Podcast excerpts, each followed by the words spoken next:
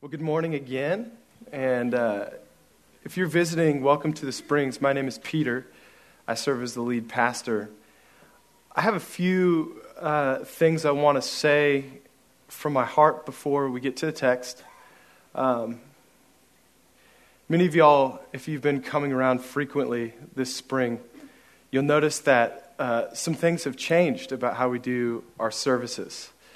Uh, if you haven't come around as frequently this spring, then you really notice that things have really changed about how we do our service. We, we do a few songs at the start, a few songs at the end, and we celebrate communion together by first releasing through public confession, uh, really releasing things that we bring in here that we don't want to have on us to, to grow in the power of God. Amen? And we do this every week. But let me underline a few things that have not changed and will not change. Number one, um, we're people that seeks God. Jesus Christ is the same yesterday, today, and forever. And if you know yourself just a little bit, you know that you change a lot, sometimes good and sometimes not good. But for us to honor God and to really seek Him, we have to change. So, one thing that won't change is that we will keep changing. We will do whatever it takes to seek God, follow Him, and make whatever adjustments are, are necessary. That won't change. We're going to continue to honor God and grow in His image. Uh, another thing that doesn't change is we've always believed in discipleship. We honor God, we make disciples, and discipleship is about relationship. And relationship is a, a touch point that you can really see on a Sunday morning with other people. Look around the room, the beautiful people that are beautiful like you are. Uh, and, the, and this relationship also takes place, especially in the rest of the week in our growth group settings. So honor God and, and make disciples.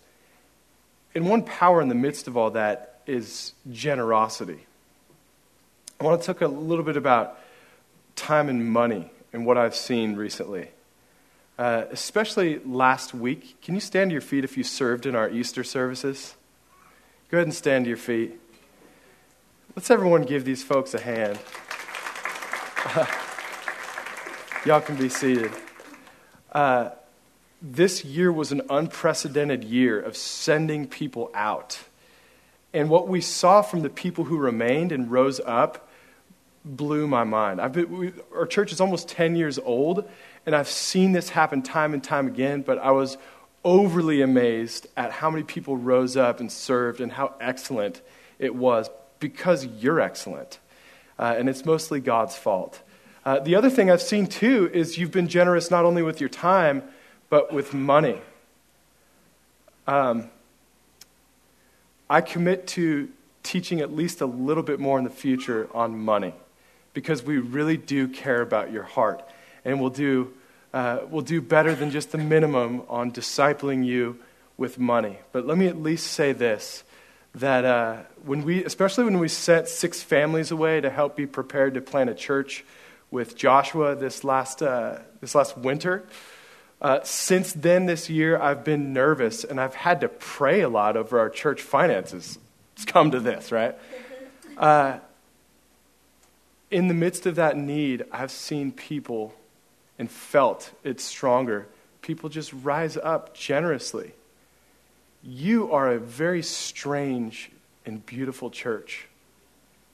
And I commit that the same desperation that I prayed for our church budget for is the same uh, passion that I pray and thank God for how He's been sustaining our budget through your generosity. And, and the same passion that I pray that His blessing in Jesus' name over your family and over your work. Um, we've seen an, an abnormal and, and uniquely beautiful expression of the kingdom of God, of people honoring God and, and making disciples and growing as disciples, even in our finances and our time. So, God bless you. We've seen a miraculous people rise up. If I'm going to say that I believe in miracles, but I'm not going to give of my time or tithe my income, there's something confusing about that. But I do believe in miracles and I do sacrifice as if we serve a miraculous God. And from what I see, so do you. So, speaking of miracles, Can you stand to your feet to honor God's word?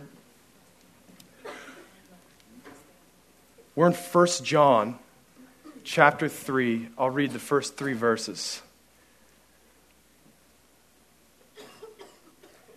See what kind of love the Father has given to us that we should be called children of God. And so we are. The reason the world does not know us is that it did not know Him. Beloved, we are God's children now. And what we will be has not yet appeared, but we know that we, when He, Jesus, appears, we will be like Him because we will see Him as He is. And everyone who thus hopes in Him purifies himself, even as He is pure. The word of the Lord. Thanks be to God. Y'all can be seated as we pray. Jesus, please add a supernatural blessing to the reading of your word. Father, I ask for your grace in this moment. In Jesus' name, in your Son's name, I bind the attack of the enemy on minds, on wills, on emotions. I silence the voice of the accuser in Jesus' name. And Father, I ask that you help us to hear your voice clearly, purify our vision of you, sanctify our imagination of life with you. Amen. Amen. Today is week two of our preaching series, Apostles' Creed. Uh, last week, we, for Easter, we started this series with a message about the first creed that we see in 1 Corinthians 15. It was a creed that was circulating in the first few decades after the death, burial, resurrection, and ascension of Jesus. It was a creed that even the, before the, the gospel accounts of Matthew, Mark, Luke, and John were written down, they were these creeds, this, this particular creed found in 1 Corinthians 15, that was being articulated to preserve the work of what he did and, and unite people together on the same message. Now, we said last week that if the delivery is of high value, like the delivery of this message that this man who was dead is now risen, pretty important delivery, then therefore the, the message will have to be articulated very carefully, very thoughtfully, very accurately. Now, the first creed here helped the newly born church to be really uh, sharply in continuity with the message that were, they were proclaiming, even as they were bravely going against huge opposition. Now, fast forward to the Apostles' Creed, maybe about a century and a half or a little bit more after the first creed. The church has continued to grow very rapidly.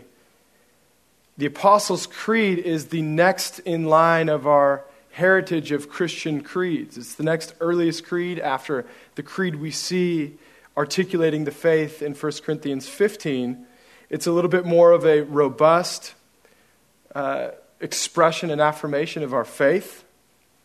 And a little bit more context. In the first two to three centuries, the church grew so rapidly uh, and so miraculously, despite so much intense persecution, folks getting their heads chopped off, being filleted alive, just, you know, average Christian life stuff, right?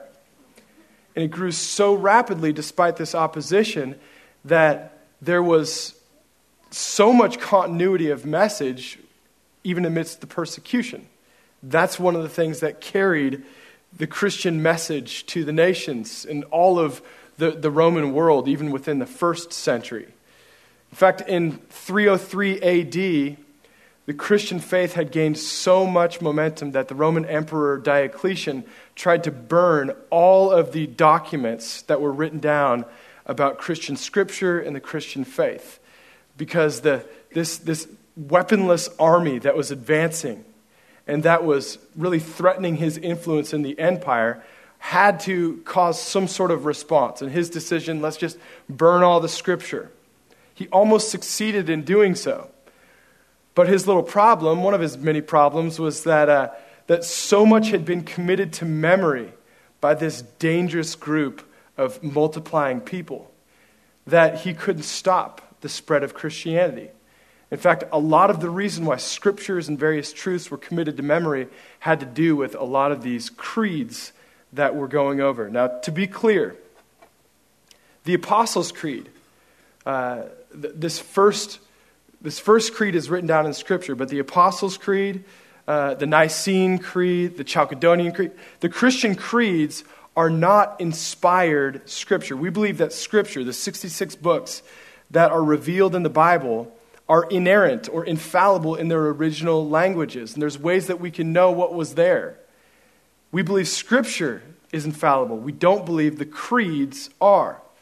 But the creeds have always articulated, defended, and spread the truth of Scripture, even before people had access to written language, or the Gutenberg press made it readily available for everyone else.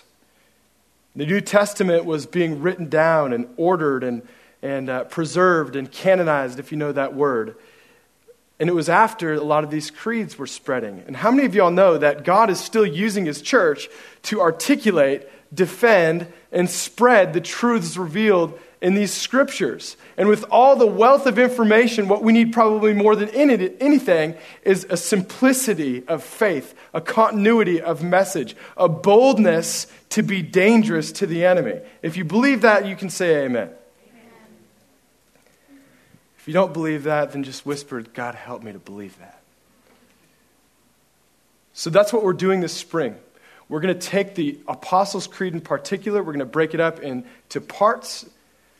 We're going to walk through it, and then we're going to go through that topic and see what Scripture has to say about that. We're going to teach Scripture. The first phrase of the Apostles' Creed is I believe in God, the Father Almighty, creator of heaven and earth. Can you say that with me? I believe in God, the Father Almighty, creator of heaven and earth. Well done. Now, we could preach for years, every Sunday, to lift up the Father creator from Scripture. And in fact, we intend to do so. Uh, but as it relates to this series and what we're going to preach today, I want to anchor my teaching for the next 30 minutes or so. I want to anchor my teaching into our main text from 1 John 3. And as I do, as I go through the first three verses of 1 John 3, I have three observations that I want to share with you. Verse 1, been. Verse 2, born. Verse 3, become. So, my first observation from the very beginning of our passage He has always been Father, if you're taking notes. He's always been Father. Our passage starts out see what kind of love the Father has given to us. I want to stop there. I'm going to pause here for a while and develop something that we need to develop because we assume a lot in our culture. But when John wrote this on likely on the island of Patmos, this was not taken for granted. In fact, it was more or less provocative to say that the Father has bestowed on us the things that he goes on to mention. The Father is who he is. He's always been Father. The thing, though, is, is that we don't tend to see that. That's why he says, See what kind, what manner of love the Father has bestowed on us. It says, See, because in our fallen minds, in our depravity, and in our wounds, our pain, our misunderstanding, in our minds and our upbringing, we don't tend to see the Father for who he is. He's always been Father and a particular type of holy, pure Father that's full of love. He's always been Father. We just don't tend to see him for who he is. And that's why he says, See. Starts out with this word, behold. Watch out. One has to say things like this, like see or look out, because we're not seeing, right? We're not looking. When I say to my child, look at me in the eyes, it's because they're not, right? When I say, hey, look at that sunset, or I always bother my wife when we're driving a, it's like, I'll, unfortunately, I'll interrupt what she's saying. I'm like, look at that, look at, look at that field over there, look at the wildflowers. And, and uh, I need to figure out how to help her see that and not, and, and also for me to listen to her, but that's a different message. But we, when we're told, look, it's because we're not looking. When, when we're told to see, behold, it's because we don't see. The Father has always been Father. We don't tend to consider this enough. He was in perfect relationship with the Son and the Holy Spirit for eternity past. That blows my mind. He's always been Father. He's always been Father. He didn't need to create us to, uh, to, you know, to fulfill some sort of empty longing. In fact, the creed says Father and Creator. Well, He was Father before He created the angels, and then before He created humans and the earth and everything else. He has always been Father. He didn't need to create us. I remember the longing to, to, to father more children when our when our uh, oldest was three years old, and we, we were uh, diagnosed as infertile. And, and uh, you know, the, the, story goes that Jesus kind of weighed in on his, his opinion about our fertility uh, in double portion, triple portion, really.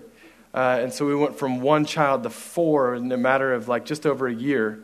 Um, but I remember what it felt like to long for another child and there was like this desire that without which without the object of this desire i almost felt like incomplete. Like I, I, needed another child to fulfill a fatherly longing. Let me tell you god has never felt that way. He's always been father in fact one of the one of the the outworkings i think is great of the, of the creeds in the fourth century is that Jesus is begotten, not made. It's important to clarify that. Jesus has always been, because God the Father has always been Father. He's been in glorious, fulfilling relationship in the Godhead for all of eternity's past. He didn't need to create us, He's always been Father. Now, I've heard people say, scoffers, say things like, well, maybe we, maybe we just kind of created a concept of God out of our own, you know, like we, we created God in our own image. You know, we know what it's like to have a father, and so we just called God Father because that's the best that we can understand it, and that's kind of like the latest evolutionary uh, depiction of who God is. And I've heard things like that. And let me tell you, this is, this is a wrong view of history in the least. Uh, in our tradition at least, affirming God as our Father personally is relatively new in history. Jewish traditional thinking, for instance, bucked strongly at, at, this idea that God is our Father, that the God Elohim, Yahweh, is a personal Father to me. That was seen as irreverent in its over personalness but Jesus proved that reverence to God and personal love for Him as Father are not only uh, able to be reconciled, but they're inseparable. My reverence for God and my personal relationship for Him are one and the same because God has always been Father. And so we don't project our understanding of Father on God. We inherit our understanding of Father from our eternal Father God. I'm going to say that again. We don't just project our understanding of Father on God, we inherit our understanding of Father, which is why it's such a strong thing in our formative relationships. You've heard of this thing, this thing daddy issues. It's because there's something powerful about Father. Why? Because we've inherited Father from our eternal Father God. He's always been Father. Now, before we move on in our passage, I, I want to take you on a brief tour through Scripture to underline this point. He's always been Father. All the way back to the start, the, the Torah, the writings of Moses, as Jesus called it. Deuteronomy 32 6. Is he not your Father who created you? Who made you and established you? So here we have Creator and Father. See, they knew him as Creator, but hey, is he not also your, your Father, Creator? Remember, I believe in God, the Father, creator of heaven and earth. He's Father, He's Creator. That's Deuteronomy, but even to the writings of the Old Testament. We see David in Psalm 68 Father of the fatherless, protector of the widows is God in His holy habitation. God settles the solitary in home. And David can't stop, won't stop. Psalm 103 as a father shows compassion to his children, so the Lord shows compassion to those who fear him. He's always been father, from Moses to the writings and even into the prophets. Isaiah 64 8. We buckled in here? Isaiah 64. But now, O Lord, Yahweh, you are Father. We are the clay, you are the potter. So the, the depiction of Father as creator. We are the work of your hand. He's the Father, He's the creator. He's always been both. In fact, this is an important thing to understand. See, Jewish tradition didn't have trouble seeing God the Creator as Father necessarily. The trouble was in personalizing that understanding and saying, okay, he's my father. That just got way too close for comfort.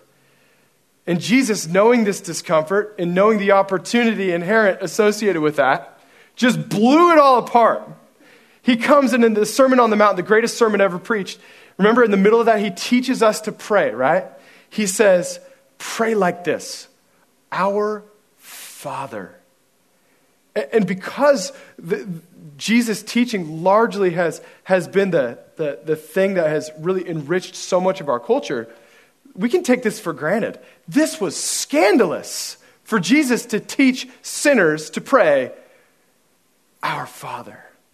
In fact, 15 times in the Sermon on the Mount, is at least what I counted, he teaches us to understand truth by re examining the paradigm of truth in seeing God as our Father, asking Him things as our Father, changing the ways we think about things and do things, understanding that He is a Father.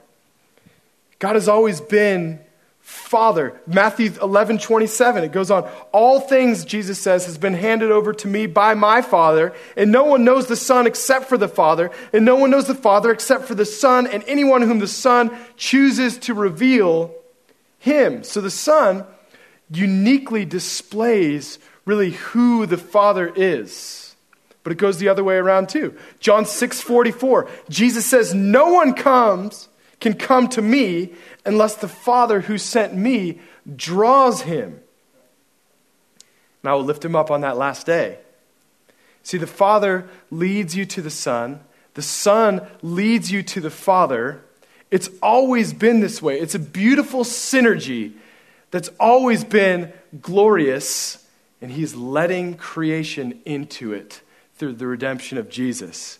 In fact, part of that, that redemption is the difficult parts of your lives. The, la- the last scripture I'll read about the Father is Hebrews 12 7. It is for discipline that you have to endure. God is treating you as sons. For what son is there whom his father does not discipline? See, church, even your most raw and difficult moments can show you a more beautiful and profound truth than your pain. That God is Father and He can treat you as a child. He's always been Father. That's observation number one. Observation two we were not born His children. Check out verse 2. Verse 2 Beloved, we are God's children now. Stop there. The reason why John says we're his children now is because we weren't his children before. That's kind of the assumption. Lady Gaga, she claims, Baby, I was born this way. If you don't know that song, then you're holier than me. But you know what? Maybe. Check this out. I think she's, she's right. Yeah, she was born this way. And I think there's some unintentional theological truth in her defiant claim I was born this way. See, because we're all born a little bit messed up. Maybe you don't wear like steak suits or dresses or whatever, but in our own way, we're born a little bit messed up. He's always been father, but we were not born his children. I don't think there's any better place that articulates this more severely and beautifully than this chapter of the Bible, 1 John 3. He's always been father, and we were not born his children. When it says we're his children now in verse 2, largely it's a summary, that statement, now we're his children. It's, this is building off of how verse 1 really started to culminate. So let's, let's go back at what happens in verse 1. See what kind of love the Father has given us that we should be called children of God, and so we are. The reason why the world does not know us, it didn't know Him, it wasn't united with Him. But, beloved, we are His children now. This scandalous, this scandalous truth from verse 2 builds from the fact that the Father, who's always been Father, has called us, who were not born as children, to be his children, and so we are. The only operative reason for any of us to be God's children is because we are called God's children. Now, let's be careful to process what this means and what it doesn't mean. There is so much misunderstanding about the gospel that takes place on this issue. So let's slow down. God help us. You cannot assume that this means, the scripture means that, you know, we've always been his children. You know, we're all God's children. Have you ever heard that said? That's, that is a lie. No. We're not, none of us were born as children. You cannot assume this means, you know, we've always been his children, and, and, and now he kind of gives us a special badge, a special title. He's kind of calling us what we always were.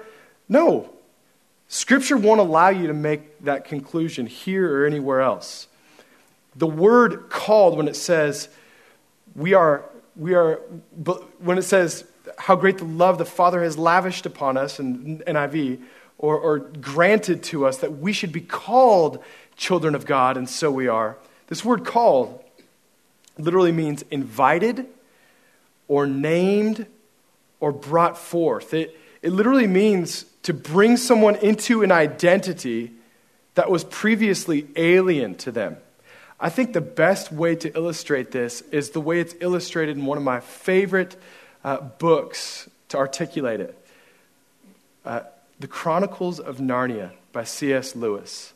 Uh, shows a beautiful display of the gospel that Jesus opens up to us by calling us.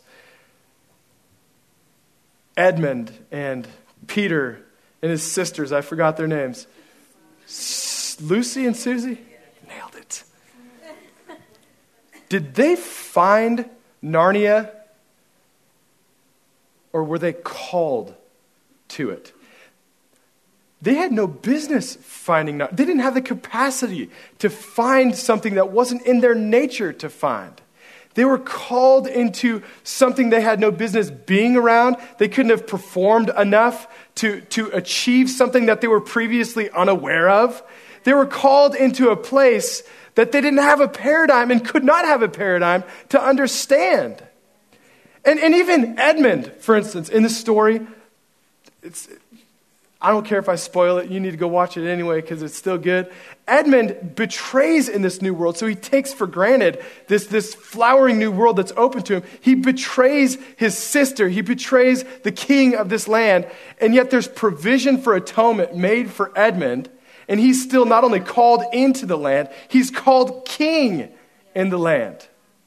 That is such a great picture of how God calls you children of God, and so you are.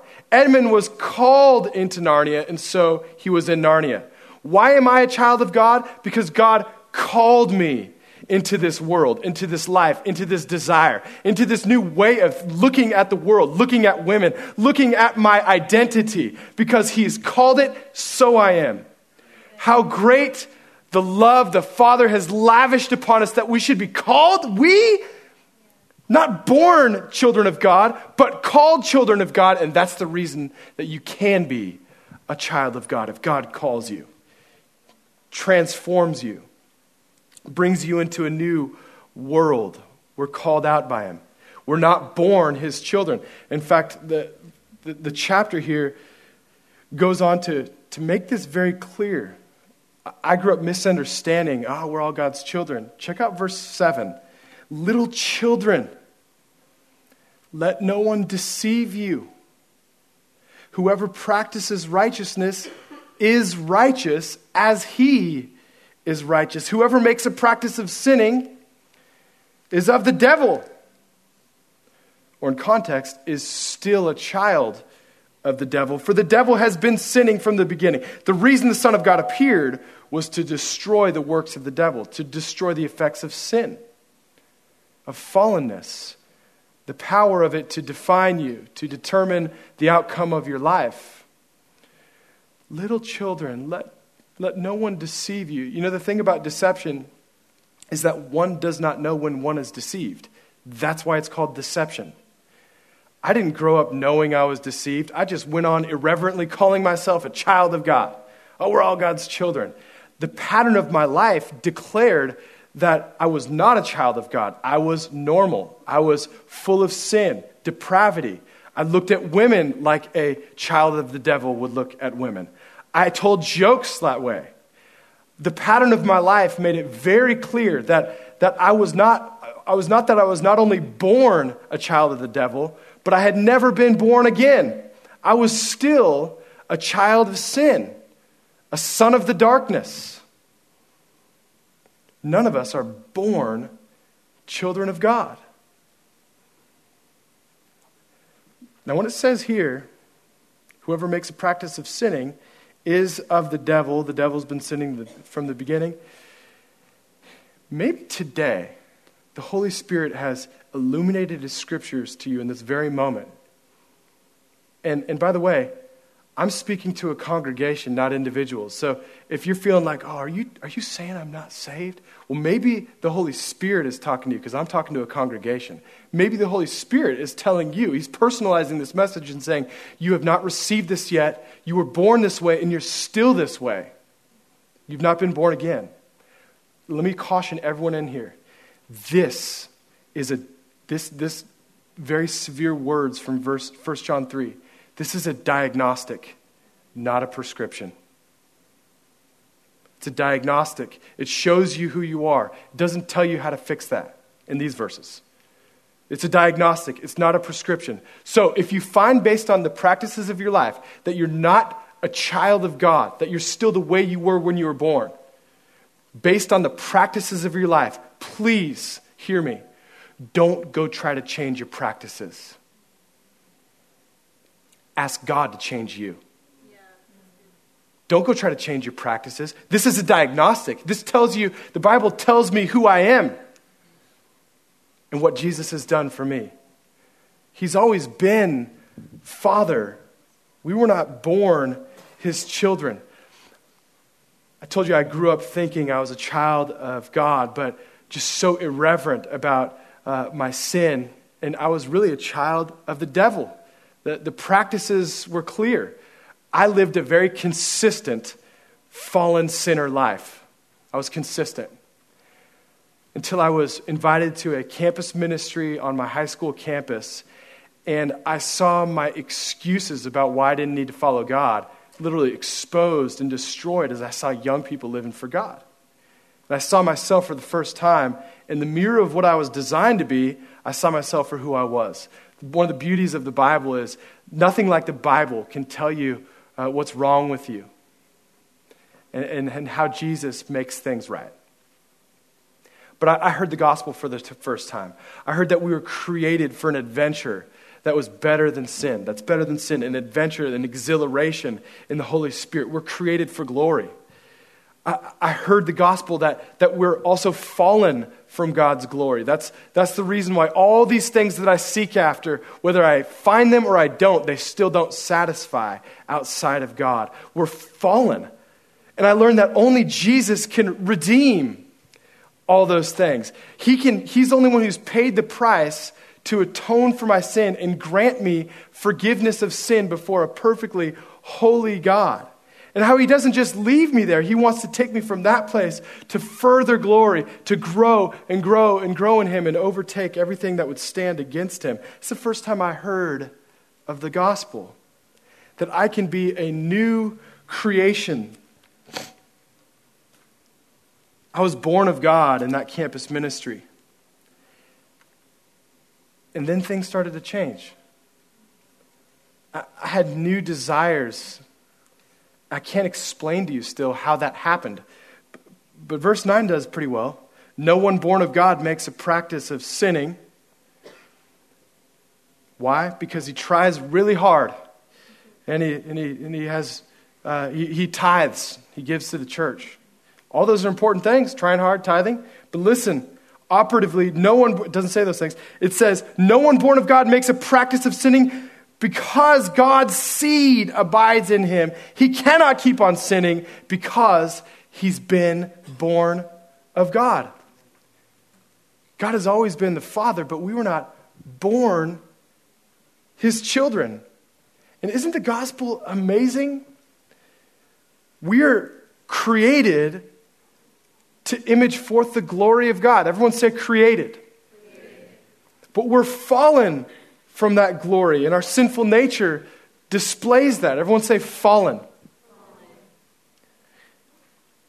But we can be redeemed by Jesus. Everyone say redeemed. redeemed. He lived the life that we should have lived. He died the death that we should have died in our place. And on the third day, he rose again from the dead so that he, had the, he could gain the power and the jurisdiction to seed us new life. But it doesn't just stop at redemption. He doesn't just stop at new birth. See, he continues to water us until we flourish and grow and come into our full destiny. Amen? We're also being restored. Everyone say restored. Get ready to be blessed by verse 3 and observation number three. See, because number one, we're, He has always been Father. Number two, we were not born His children. We need to be born again. And number three, from that point, we become what we behold. We become what we behold. This is an old aphorism. I don't remember where I heard it from the first, but this really unpacks what culminates at verse 3 really well. We become what we behold. Verse 3 says, Everyone who thus hopes in him purifies himself, even as he, Jesus, is pure. See, if the best thing you're hoping for in your life, that you're craving, that you're longing for, if the best thing is a lesser thing, then the worst thing that a loving father can do for you is to fulfill that hope in your life. The best thing he can do is to thwart that hope and supplant it with greater hopes, like the hope of being with and made to be like the pure one, Jesus. Check out the whole flow of thought that leads to verse 3 from verse 2. Beloved, we're God's children now, and what we will be has not yet appeared, but we know that when he appears, we will be like him because we will see him as he is, and everyone who thus hopes in him purifies himself. See, you become what you behold. This verse is talking about a moment in the future when, when Jesus comes back and we see him, and in the twinkling of an eye, nothing's the same. It's talking about a moment, but it's also talking about a process of becoming like him from redemption to restoration, which is the rest of the Christian life. It's a glorious and powerful life. In beholding Jesus, we become like him. Now, when it says here in verse 2, what we will be, we're God's children now. So, so we weren't born as children, but we're his children now, and what we will be has not yet appeared. Is that saying that like there's like another step, like we become a new kind of thing? Like we got to be born again again? Or like we got to have new new birth? No, I, I don't think so. I think what it's saying here is that the seed that's very really on the inside of you is going to grow and flourish and, and, and grow in so much glory that it overtakes all the other things that you used to think were big things and that you used to worry about and you used to, to, to look at your accounts and say, Is there going to be enough for this? And all those things will be brought small to the way they really are. And you will become more like you with the seed of God inside of you. You'll become more like Jesus, and his seed will overtake everything else, and you'll be who you're made to be. And who the seed of God dictates that you now are. Beloved, we're his children. Now, now, what we will be has not yet appeared, but we know that when we see him, we'll be like him. You become what you behold. And in beholding Jesus, more and more, everyone say, more Jesus. You become more powerful, more like him. You just can't help but see miracles flow from your life and people that are sick get well around you. You just can't help but interrupt people's lives and see the glory of God manifest through your words. In beholding Him, you become like Him. I, I want to illustrate this point with a picture, and I need you to look carefully at this picture. I'm going to ask you a question. Which of these pictures, the left or the right, it's a pretty simple question. Which of these is an apple tree? The answer is both. You see, on the left, there's a, a seedling of an apple tree. On the right, there's a fully mature, bearing fruit apple tree. Both are an apple tree. So when the Bible says, Beloved, we're God's children now. Think about this picture on the left. Beloved, we're God's children now, but what we will be has not yet appeared.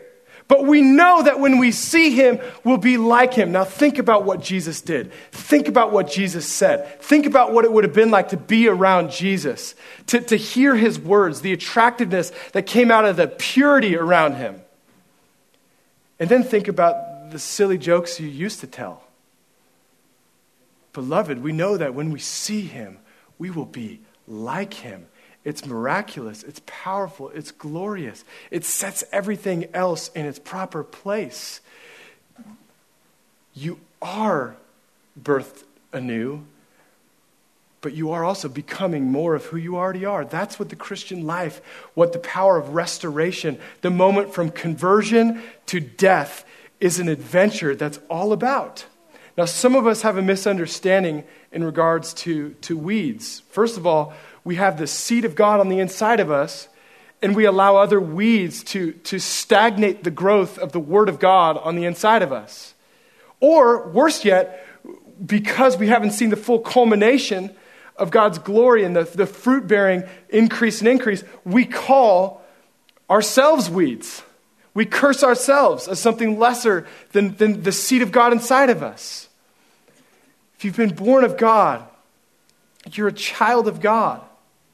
Now, now, some of us, like I used to be, maybe we're, we're like a whole different kind of thing. We're not, we're not either of these, and we'll, we'll, we'll tape kind of fruits, right? Like imagine taping apples or oranges to an apple tree. You, you could kind of brief, briefly, momentarily look like it's kind of like duct tape there, and it, it's right, but it just doesn't, it doesn't fit. It's kind of like me when I used to try to, to do righteous works, but I wasn't, the seed of righteousness was not in me. Don't, t- don't try to practice righteousness. Ask God to be born of Him and ask Him to supplant all the other weeds around you and to grow. Set your eyes on Jesus. In beholding Him, all the other worries and cravings at work, the things that we, we see, will be brought low. We will see Him. We will be like Him. Anyone who thus hopes purifies himself even as He is pure. As I draw to a close, ask yourself this What are other things in your life that need to be uprooted so the seed of God can grow in you? And has the seed of God even been planted? Because regardless of what the, uh, the answer to those two questions is, the, the true answer of how to move forward is set your eyes on Jesus and be renewed by Him. Either have His seed planted on the inside of you, God, make me new, or God, destroy everything else that stands in your way. As we're gathering our children and preparing for confession and communion, would you stand to your feet with me?